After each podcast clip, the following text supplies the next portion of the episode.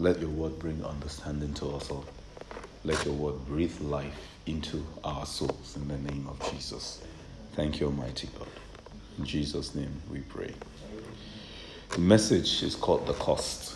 The title of the sermon is The Cost. Amen. Our main Bible text is taken from the book of 2 Samuel, chapter 24, from verse 22 to 25. 2 Samuel, chapter 24, from verse 22 to 25. And I'll read from the NLT. I'll try to be quick because of time. It says, Take it, my lord the king, and use it as you wish. Araunah said to David, Here are oxen for the burnt offering, and you can use the threshing board and ox yokes for wood to build a fire on the altar. That I will give it all to you, your majesty, and you, and you may, and may the Lord your God accept your sacrifice. But the king replied to Araunah, No, I insist in buying it, for I will not present burnt offerings to the Lord my God that have cost me nothing. So David paid him 50 pieces of silver for the threshing floor and the oxen. David built an altar there to the Lord and sacrificed burnt offerings and peace offerings. And the Lord answered his prayer for the land, and the plague on Israel was stopped. Amen. It's a story of when David, and the previous verses was when David went to number the children of Israel, had for a count, for a census also to be done, to be done, and it was a sin, and the Lord decided to punish, um, to kill. Told, told David to choose a different kind of punishment, and David chose the one that you know that the the people, I mean, the Lord will deal with them. He said it's better to fall into the hands of God than to fall into the hands of men. Cut a long story short, um, David wanted a land to make a sacrifice and that land was where, by God's grace, was where they built, where you have the, the, the, the uh, where you have the, uh, what's it called, uh, the temple of God still today. But there was a gentleman that owns the land, and he was even offering the king the land have it forever. You just choose a price to pay. You can have it. Have it, the animal. You are the king. I'm blessing you. But David said something. He said, No, I cannot give God something that will not cost me. Amen. And if you look at it, like somebody is offering you something for almost peanuts. And you are insisting that no, I will pay the price because I am giving God something. Are you trying to say, I am giving God, this is to God? You know, many people will, easy, will easily jump at it and take the offer. And you can easily say that this is God's blessing. Are you what trying to say? That's the truth. But he said, No, I won't give God anything that will not cost me. He had an understanding that there is a sacrifice that needs to be paid. God loves us so much that he has understanding that he himself there's a sacrifice that he has to pay by sending Jesus. That's something that cost him. You know, like for me recently, I'm asking God for financial breakthrough and all that. And the Lord is saying, you know what? Increase your offering. And I'm like, God, I have done my budget. That's me personally. I've done my budget. I know what is convenient for me. And God is saying, mm, increase it. Give me a figure. I'm like, God, ah, okay. And I'm just like, okay, God, you know, let me just obey. Are you I'm trying to say? And even though I have not seen the fruit yet. In the so doing, it is difficult. But I do it with joy and say, God, you know it all. Because honestly speaking, I don't know tomorrow. But God knows. And He says, do it. Amen. So David said, I will not give the Lord something that will not cost me. So there is always a cost. There is always a cost. You know, when you look at the like of Apostle Peter, I will just be quoting the Bible passage because of the time. In Acts 20, Act 21, verse 12 to 14, Acts 21, from verse 12 to 14. As much as the prophet came and prophesied about Paul, saying that he was going to be bounded and all that, people were pleading to Paul to say, Paul, please don't go. This is what's going to happen. And the guy said, I'm ready to die. I'm ready. My life is a sacrifice to God. That whatever it costs me, I am going to preach the gospel. As a, as a, at the stage, Peter Paul was saying that woe is me if I don't even preach the gospel. That it's a sacrifice that is, is, a, is, a, is, a, is a demand that I have placed on myself for God. That is what Paul is simply saying. Because there is a cost. When we look at the life of Jesus, you see, we say, we quote Philippians chapter 2, verse 9 to 11 sometimes when we pray, you know, Philippians 2, 9 to 11. Sometimes we pray, you know, that uh, He has been given the name above every other, and I didn't mention the name of Jesus, every name. And we pray in the name of Jesus, Christ. But the reason why we can say and they mention the name of Jesus because Jesus paid the price. He, he paid, he, he went through the cost. That is the more reason why, you know, we can say in the name of Jesus, giving the name. He didn't just carry that name. Do you understand? There was bloodshed for that for that name to be what to be effective. So for us, there is always a cost. You know, it's, it's interesting in the book of Mark as well, chapter 9, from verse 28 to 29. Book of Mark, chapter 9, verse 28 to 29. When the disciples they couldn't heal and cast out a demon uh, from a person. You know, when the, the father went to meet Jesus and said, I went, your disciples couldn't cast this demon out. And the disciples later spoke to Jesus Christ himself that Jesus, but we prayed. You know, we commanded this demon to leave. But this demon will not go. What is the secret? How do you do it? Jesus Christ said, ah, There is a price. The price was praying and fasting. It wasn't fasting and prayer. Most time we say fasting and prayer. Mm-hmm. It says prayer because prayer, the effective prayer of favor man availeth much. That means prayer is so important. Then additional uh, ingredient was the fast. So it's not the opposite. Because when you fast and you don't pray, it's nothing. You're just, you're just losing weight. That's the honest truth. You're slimming down you know. But it's prayer first, then fasting. So you're not ready to pray, forget fast. That's the honest truth. It's a waste of your energy, it's a waste of your time. So, he now told them the secret that ah, the cost for this demon, for me, that was placed on my life, for this demon to obey me, was to pray and to fast. You guys have been praying, but you have not been fasting. Even I'm trying to say, because there is always a cost. You know, if you, if you look at the life of Joseph, Genesis chapter 39, the book of Genesis 39, verse 7 to 8, you know, but where I'm going to now is that even when there is a cost, usually opportunity will always come for us to not to pay that cost. I even trying to say because it is painful. You can imagine the life of Joseph. You know, God gave him a promise. I mean, God gave him a vision, uh, gave him an idea that he will, you know, he didn't exactly know what it is, but all he knew was that everybody will bow down to him his siblings, his father, his mother, the world bow down to him.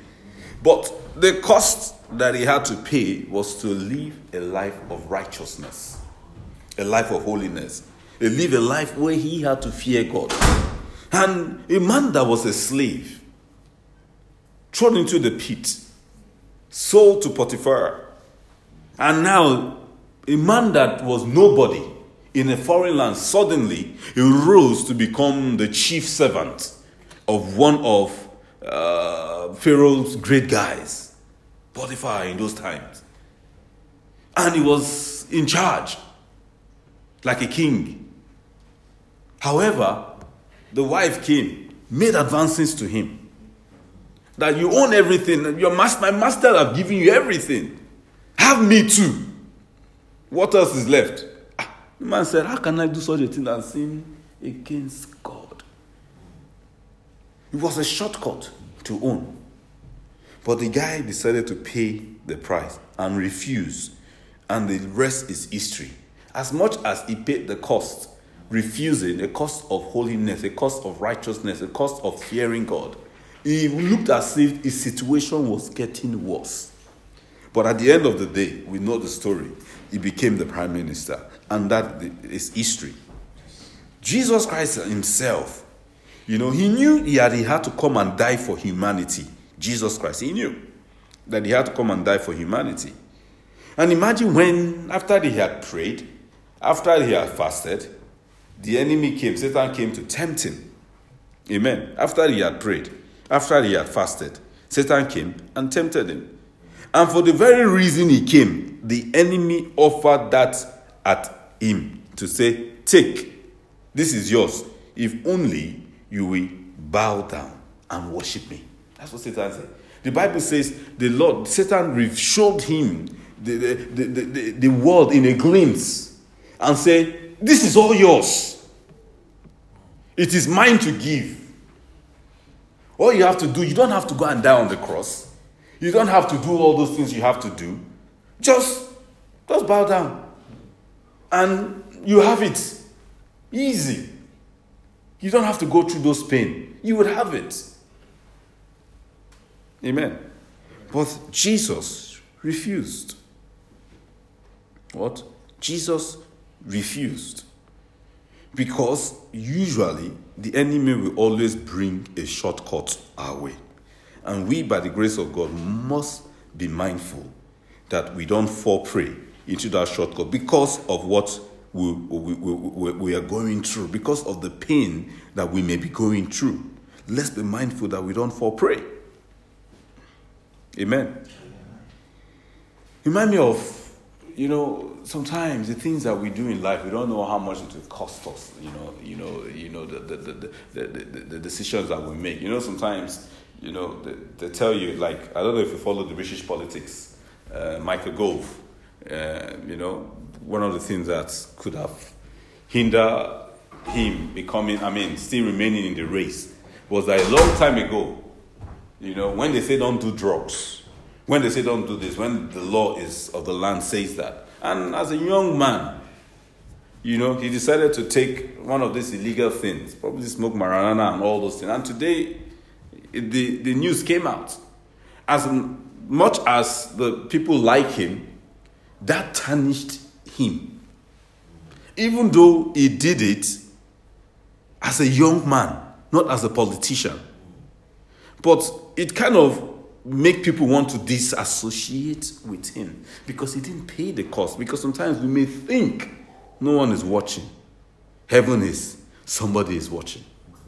Are you what I'm trying to say? We may think because we're nobody. I remember a story of the general overseer. He said something that uh, many years ago when Redeem was was not a household name at all. He said he remember going to a party. He said he went to a place and he told the driver to drop him. He didn't want the driver to even know where he was going because he needed to to to re, I mean to relax for like a week because he was exhausted. So he didn't want the driver to know where he was going. So that the driver, in case there's an emergency, they don't come and look for him. Where? So drop me here and I will let you know when to come and pick me up. Just come back on this day. Come and pick me up. And he went into a hotel oh, or a place and he checked in and stayed there for some days. He said many years ago, talking about over 30 years after, he said the lady said that, Do you remember me? He said, No. He said, I was the receptionist, I mean, the hotel, uh, the concierge person that received you about 30 years ago. He now said something that, can you imagine that he had had a girlfriend when he was nobody because nobody knew him then? with the story, what do we see today in media? 20 years ago, someone did this because at that time, there were nobody. You don't know where you're, there's always a cost. And that's, I want, that's what the Lord wants us to know so that we don't bend, we don't shortchange ourselves, we don't take the short corners because we like short. Man, I like personality, to be honest. I like shortcut, and I thank God for my wife that always straightens me up. Because I will say naturally, sometimes I say my wife is even holier than myself. My wife will tell me that, you know, sometimes I want to bend, you know. I used to do those things those days. They'll tell you, ah, are you at home? I can step out of the house. I've said that. I'll go to the that day. I'm not in the house. I'm not at home, but I'm outside, you know. I'm not at home. My wife will tell me, ah, come on. But you know what you're doing. I even I'm trying to say. So sometimes you want to dance in that thin line, that kind of, you know, stand on the fence, you know, just to, you know, when it suits you, lean to this side, and you just, no, there's no, there's no fence. If I'm trying to say, so my wife will always straighten me up in those this thing. That's the honest truth. But there is a cost. I heard of a story, of a lady recently um, who said that she always gets into trouble because she doesn't know how to tell a lie. And that puts her in trouble. I even am trying to say that that's our biggest thing. You say like this, yes, yes, yes, yes. And people say, Don't you know how to, you know? That's the truth. And I and I met someone recently, and the gentleman was saying he's trying to get a car from UK. He's told me how much he paid VRT on the first car he got. He said this time he's going to get someone, he knows somebody that lives in UK. He's going to pay for the person to come and do the VRT, uh, get, um, I mean, get the PPS number and avoid VRT. And in my mind, I'm like, excuse me, but this is the law of the land. We call ourselves, you can't call yourself a Christian and trying to, I even trying to say, evade. And you are praying that God bless me. Ah, there is a cost. It may be painful paying that amount of money, but that is the cost. There's no short corners. When we do short corners, we think we get away with it. Perhaps there's a bigger blessing. And that means that that because you may not have seen the bigger blessing, so you think you have gotten away with it but you are not, you are, you've only deceived yourself. The Bible says God is not mocked. Whatever a man sows is what the man will reap. And when I mean a shortcut, if you look at the story of David in the book of 1 Samuel chapter 24, verse 4, 1 Samuel 24, verse 4, and 1 Samuel 26 from verse 8 to 11.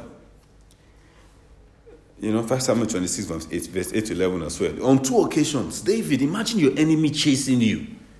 And two occasions, he was in a, he had the opportunity to kill King Saul. And David refused. In one of the occasions, he said that no, I hand him over to God. It is for God to judge. Imagine the person already, the person that is a thorn to your flesh, and the enemy presents him to you. Opportunity came, and you can strike the man that wants to kill you. You have the time to strike him dead. I mean, naturally, you will kill the person. That's the natural man. But the guy refused to say, No, I hand him over to God. That's why the Bible says, Pray for your enemies. Pray for those who spitefully use you. Do you understand? That in doing so, you are heaping coals of fire upon their head. It's not you. You look as if you are the one, but because you are handing them over to God, because God is the judge. The Bible says, Judge not, lest ye be judged. So when I judge and I feel that I have the right to judge a person, then God steps out of the matter. He leaves it over to you. So those are things, you know, short corners. When God says, pray for your enemy, pray for just bless them. Bless them. It doesn't matter. I always tell people, it doesn't matter whether they hate you. No, just it is God that protects you. You cannot protect. How, much, how many? How many? How can? How much protection can you protect yourself? You know this, and you know what are the ones you don't know. God knows. So why don't you just stay under the cover of God? As Psalm 91 says, He that dwells in the secret place of the Most High shall abide under the shadow of the Almighty. I will say, God is my refuge, my fortress, my deliverer. In Him I trust. What else? Once you are there, He's the one that protects. You can only protect what you can see. What of the things that you don't see? So let's not shortchange. Because I know that naturally, it's not easy if we were to put it in literal terms. You know, it's when you are on the fire that you know your true nature. Amen. It's when you're on the fire you know your true nature. And remember, it's a situation that happened. The brother was going through a trying time. And every time they would pray, you know, the pastor then would pray with the, the stories that the pastor would pray with this brother. And sometimes the pastor is going through something, the pastor will say, God will kill the enemy. The brother will not answer, won't say amen. So when the brother was going through fire, being fired, and the, the pastor said, God will kill your enemy. I say amen. The pastor looked at eh, now it's about you. You're saying amen. God will kill your enemy. But when I'm saying God will kill my own enemy, you aren't saying, do you understand where I'm coming from? Because the boy was going through. But when the boy was saying no at that time, wasn't praying, saying amen to certain prayers, it was because he understood that God says you should pray for your enemies. But when the pain was there, ah, God, please just kill them. I can't go through this again. Are you following trying to say? But let God be the judge of all. Let's not focus. That's why it's good never to focus on the situations around, on what is going on in terms of how it affects. Our own is just to lean on the heart of God, on the chest of God, and just hear what He will have us do, and just focus on Him. This is that is all, and the rest is up to Him. Listen to what He will have you do. Do what He will have you do. The rest is up to God, and that is how we can always remain on the offensive side every time. Amen. So Jesus prayed. It cost Jesus to pray. People want results. Jesus prayed all night for him to raise the dead, to heal the sick. You know, the disciples too had to do so. And thank God for, for enlightenment. It's, it's simple. You want a first class degree for people who study, you pay the price. There's a cost. It means that you have less. You know, I remember before coming to the ministry, remember then that in my first, okay, uh, I did my equivalent of A levels to go into university. And that time I needed help, so I took extracurriculum activities, I mean, studies. And I remember scoring, um, having, I think, two A's. I think, I think at least, I think it's either two A's or A, B, C, going to university. So I was very happy. I went to first year in university and I blasted. Yes! And second year, I went partying, went doing all manner of things with friends and all that. And I, I, when I mean I failed woefully, I mean one of those ones that it was very hard to bounce back. And one of those things. And, and I look at my friends, they, they skewed, they just skewed through to the next, and not that they even advanced. But they said go to third class, yes. Fine. I got to third class. I looked. I said, ha, if I carry on this way, I will only be coming out with a diploma at the end of the day. I said, ah, what do I do? God help me. I cut. The cost was to remove myself from those friendship. It wasn't just that enough. I think what made me sit up, my mother just told me one day, anyway, it's your life. That word, it's your life. Ah, it's my life. Sat up, cut away from the friends. And I remember that period when it was summertime, I was going to university, doing extra courses to make up. Then in that period, I had a part time job. And in that period, since I was studying HR, the, the management loved me so much, and the opening came, and I went and I got the job. And they said it's a full time job, 37 hours a week. And I still have to be going to university. Ah, I said, I don't want to give it up. You know, I did both. It was as if I had no life. But that was the cost. Go, work. So some days I'm working 10 hours plus just to make up so that I can go to school. But that was the cost. If I'm trying to say, at the end of the day, me that I was at that time progressing to it, I mean, when I looked at the result, look at that time, probably the best I could do was to come out a diploma because of the extra distance. I ended up coming up with two, coming up with two two not too far from the 2 1. So when I look back to that, I look at it, ha! If I had paid the cost from the beginning, if I'm trying to say, rather than looking at life that way, the results would have been because I myself I was really impressed. So Sirigo, you can do this. But it means that there was a greater opportunity that I missed because I didn't pay the full cost. You know I'm Because in hindsight, you will look at it, but I always tell my children, like my daughter recently, I told her she has a bicycle. I said, Bruno, I don't want you to ride bicycle, right? I know your, your, hands are not steady. You're not really steady. I said, because you're riding on the street. I don't want a situation you hit a car. So let me go with you. But I don't have the time now. When I have the time, I'll go with you. Okay? Just be patient. The girl cried. Oh, what's the point of having this? What's the point of having that? So occasionally I will let her go, come back. I said, okay. And the mother came. And she go home. She just went. Where are you going to? She just took her bicycle, went. I said, because mm, I actually initially wonder that there's no way you will go out. Your brothers will chase you. Brothers, they're excited about it. Because long story short, she went out. I came back home. She just came to hug me. Ah, I said, this is nice. What's going on? Hmm, hug hug, hug. After a while, she just busted an hour or two later. I'm so sorry, daddy. I'm so sorry, daddy. Because I ran into a car. Ah. I'm like, okay. The very thing I said, don't. This is the reason why. You know, but what I'm just, I just said this because, you know, we think we know it. Oh, but we don't. It's just good to just follow so that we don't say, if I had known.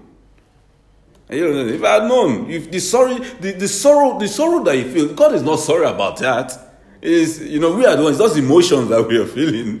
It's just our emotions. That's the truth. When you are finished, or you come back to go, okay, let's let, let, let, let's see what we can do about it, and we move on. So crying doesn't doesn't move God. To be honest, that's my own personal thing. Doesn't that doesn't mean that God doesn't care. When I mean doesn't move God, it simply means that there are certain things that are required. So whether you cry or not, it is required. When you finish crying, He will He will wipe your tears for you. He will console you, but you're still going to make those requirements. That's it. That's, that's how it is. So, rounding up, just let us know that there is always a cost and there's no shortcut. Let's not take the shortcut. The shortcut does not pay at all. Amen. It does not pay at all. So let's pay the cost. Apostle Paul, he paid the cost. He said, even though there was a thorn in his side, as much as he prayed twice to God three times, it remained. But he says one thing he understood was his grace, it was sufficient for him. In his strength, in his weakness, I mean, in his weakness, God's strength is made perfect through his weaknesses. Amen. So let's not do the shortcut. And one thing as well is that when prophecy comes, as much as they are great and all that, there is always a cost for that prophecy to come to pass. Amen. In our lives. It means we pray it into existence. It means that we, we, we ask God to show us more clarity concerning it. It means that we follow what God says because there is a cost concerning it. Amen. And you know, the same things. You know, in terms of our givings, our offering, our tithe, our first fruit, and all that, it is a sacrifice. It does cost us something so that God, it gives God the ability, the reason to move and to do beyond what we have done. Amen. For us. You know, so there is a cost. In this busyness of life, the Bible says you want to prosper. The Bible gives us the ingredients. Say Joshua 1 it says, meditate, study, meditate, do this. In doing so, you'll make your way prosperous. But how many people are really finding time to, to be able to cover time to sit down and study, to sit down and meditate concerning the word so that instruction can come from the scripture of through the Holy Spirit so that we can now do those things. Many people don't because we are too busy. as life. We have not prioritized. We have not put God first as we ought to. It's all excuses. And I keep saying, excuses, excuses, you come back. And God will say, still do this thing. You want to prosper? It's there. So there is a cost. Let's just eh, ask God for grace. You know, the Bible says, God will give, make all grace abound to us. So we need grace. God, give me grace. I tell people sometimes that people, when people talk about tithing, all this in Old Testament, New Testament, I look at things, they say, oh, I, I heard a sermon recently. I won't mention the name of the person not too long ago. And the moral of the story was the person said, Oh, in this dispensation, you don't, you know, it's grace. You're no more under the curse. You're no more under this. I said, Oh, really? I said, Ah. It says you can give 1% if you want to give. Give 2%, give 20%, give. It's just grace. I said, Eh. I said, when Jesus Christ spoke once and said, Ah, yes, you ought to tithe, but you know, do this, do that. Was just kind of saying that you know, love your neighbor. You know, you need to show charity and all these things. But yet, in all these things, don't neglect those things. But yes, tithe and do those things. And I looked at it and I pondered on it, and I said, okay, what is tithe? From the Old Testament, because Christ came to fulfill the scripture. It's 10%. Right. Okay, it's 10%. All right. So that is it. So there's grace. So what is grace now in this? If you look at grace, and I looked at it, and the Holy Spirit now took me to look at things like, okay, in the Old Testament, they say, Thou shalt not commit adultery. Am I right? That's what the commandments say. If you commit adultery, the penalties. So they say that is a curse. Okay. In the New Testament, the Bible now he addresses adultery as well. He now says, yes, as much as you're not committing adultery. He said, but in the Old Testament, adultery is when you perform the act. You get, you get the point? But in the New Testament, the Bible says, if you even think about it, you ponder on those thoughts, that that is actually committing adultery. And I looked at it like, ah, that is where grace is. Because grace means the ability to do more than what it is required. So, if in the old, I for me to have committed is the very act, in the new, for me to think it, not having done it, thinking is as good as, and where this is dispensation of grace, that means more is required for me. That's how the Holy Spirit does. Do you? Make me to understand that more is required of me. So the extra that is required of me is as the Holy Spirit gives me the grace to do it. So sometimes, you know, that's why I always encourage us that we individually must know because the scripture tells us that in the latter days, it says, even the elect will be deceived. And when they tell you that the elect will be deceived, it's not a stranger that's coming to deceive you. Maybe someone of high reputation or someone, someone that you know, someone that you trust that may come and say something. But if you don't know this word yourself, then how can you truly stand and remain? But in all, there is a cost. Remember, there is a cost. And I pray that the Lord will give us the grace to pay that price in the name of Jesus. So let us bow our heads and just take ourselves before God. I'm sorry for running late. And just take ourselves and just ask God that anywhere we believe that or we know that we have failed, that we've cut in short, we've taken short corners, that the Lord should give us the grace uh, to amend, to make amendment. Let's pray that when it looks as if that we are falling in certain things because of our own doing, let's ask God that in those instances, let mercy reign over such and judgment in the name of Jesus Christ. God can reverse judgment. God shows mercy. That's why He sent Christ to die for us. That Lord, I have fallen short. Uh, Lord, I just ask you for your mercy and your grace uh, to cover my errors. And that from now on, from henceforth, Lord, uh, I will do the right thing. The grace to do the right thing. I am asking you for this grace, Father, right now in the name of Jesus.